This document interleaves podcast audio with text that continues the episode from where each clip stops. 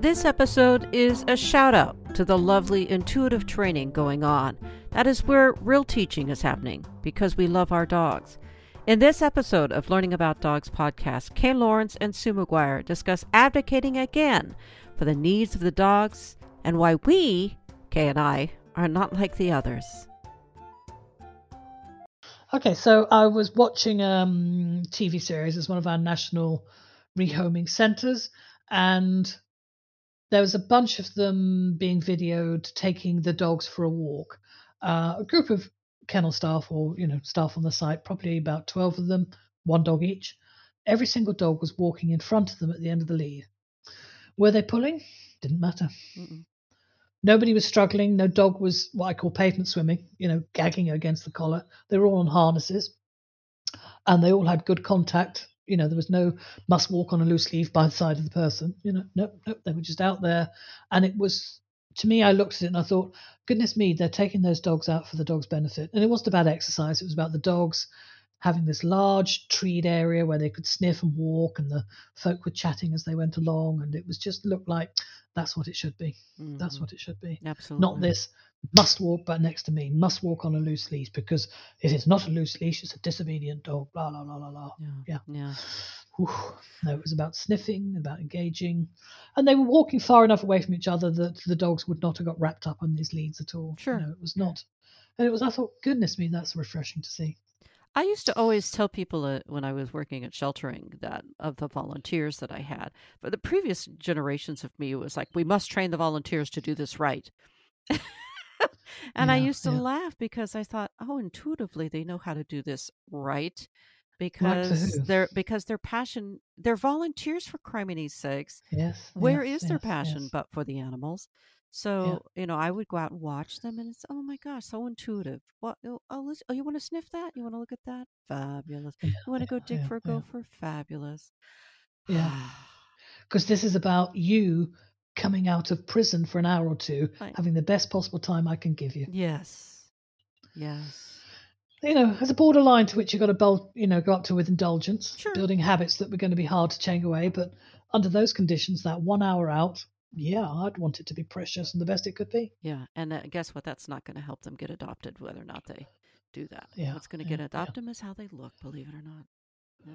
Well, it did go through the whole phase of if you train the dog to as many tricks as possible, that makes it more appealing. Yeah. Um, but you know, the tricks were always done for the trainer, not for the actual people who came to look around.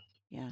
as you say, and it's what they looked like because that's what we were sold on. You know, the books that were out 20, 30 years ago, when you look through them, how to choose the type type of dog for you, it would show you pictures. It would tell you how much coat needed doing. It would tell you what colours they come in, what size they were, and it was all measured on looks. Mm. Yeah, you know, I mean, uh, even the Gordon setters. I mean, and 20 years since I had a litter of puppies, but people came and had one because they'd already had a red one and they fancied a black and tan one Okay. nothing to do with how different they were Yeah. from the Irish setters at all. You know, Mm. like, okay, I think maybe not for you yeah.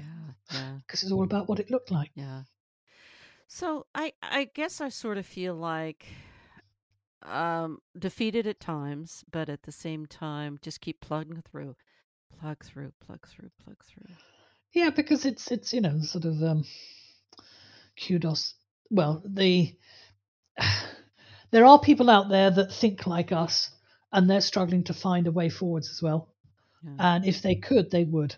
Yeah. And if we can give them the rich resources that are at our fingertips, that in everything we do, the diet, the exercise, the way the dogs live, you know, the fact we don't have to do this with them or that with them or that, you know, the other thing with them, because we're all about letting them live the best life they can, not any expense to anybody, but of benefit to that dog.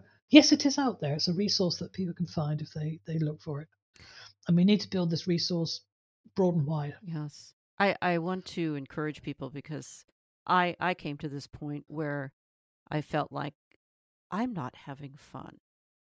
It's not for me. Yeah, yeah, yeah. And and so then the companion to that is looking for things that are for you.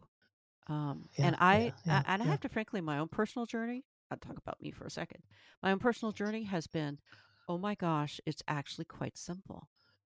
when you find out that oh that's not for me that's not for me oh what is for me is really kind of fun it's yeah yeah it's yeah ask yeah asking who they are asking well it's the whole thing that you know you get to the point where you think there are only square holes and i'm a round peg so damn i'm going to have to adapt myself to fit in a square hole because right i can't find any round ones and we're saying no there are many round ones out there but they might not shout quite as loudly as the square ones mm-hmm. Mm-hmm.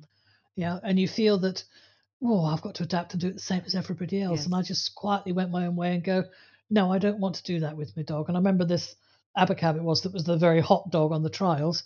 He actually took the sheep once back to the holding pen at the top of the field. Totally got disorientated halfway down. And we went back up the field. I'm like even though i'm whistling him to come back to me the echo around the whole bloody place was bad. And he took the sheep straight back up to the top into the holding pen hmm. guy had to get him to jump in the car and bring him back to me anyway that sort of dog they remember him i remember he went out and did a, a competition in obedience and the send away that we have to send the dog out to and drop the dog and then do a mm-hmm. recall to heel, blah blah blah. Uh, he started to try and pick up the actual box that the dog had laid down in because it was like a toy box thing. uh-huh And as I'm walking away from him, I could see the people watching, all laughing and pointing because here he was coming up behind me with this rattling thing, and I'm like, "Oh, what have you done, naughty boy?" and the judge said, "Well, I'll I'll look away if you want to get on to him and and make him stay out there." mm. So the judge was going to just pretend he didn't see me correct the dog and put him back. oh And I said, oh no, it's okay. I'll just call it a day at that. Thanks very much. You know, yeah but yeah everybody was there wanting to tell me because, yeah, no, she needs some help with this dog, um, how to sort him out. And it was like, wow. come and train with us. Links to the courses and other offerings are in the episode notes. Thanks for listening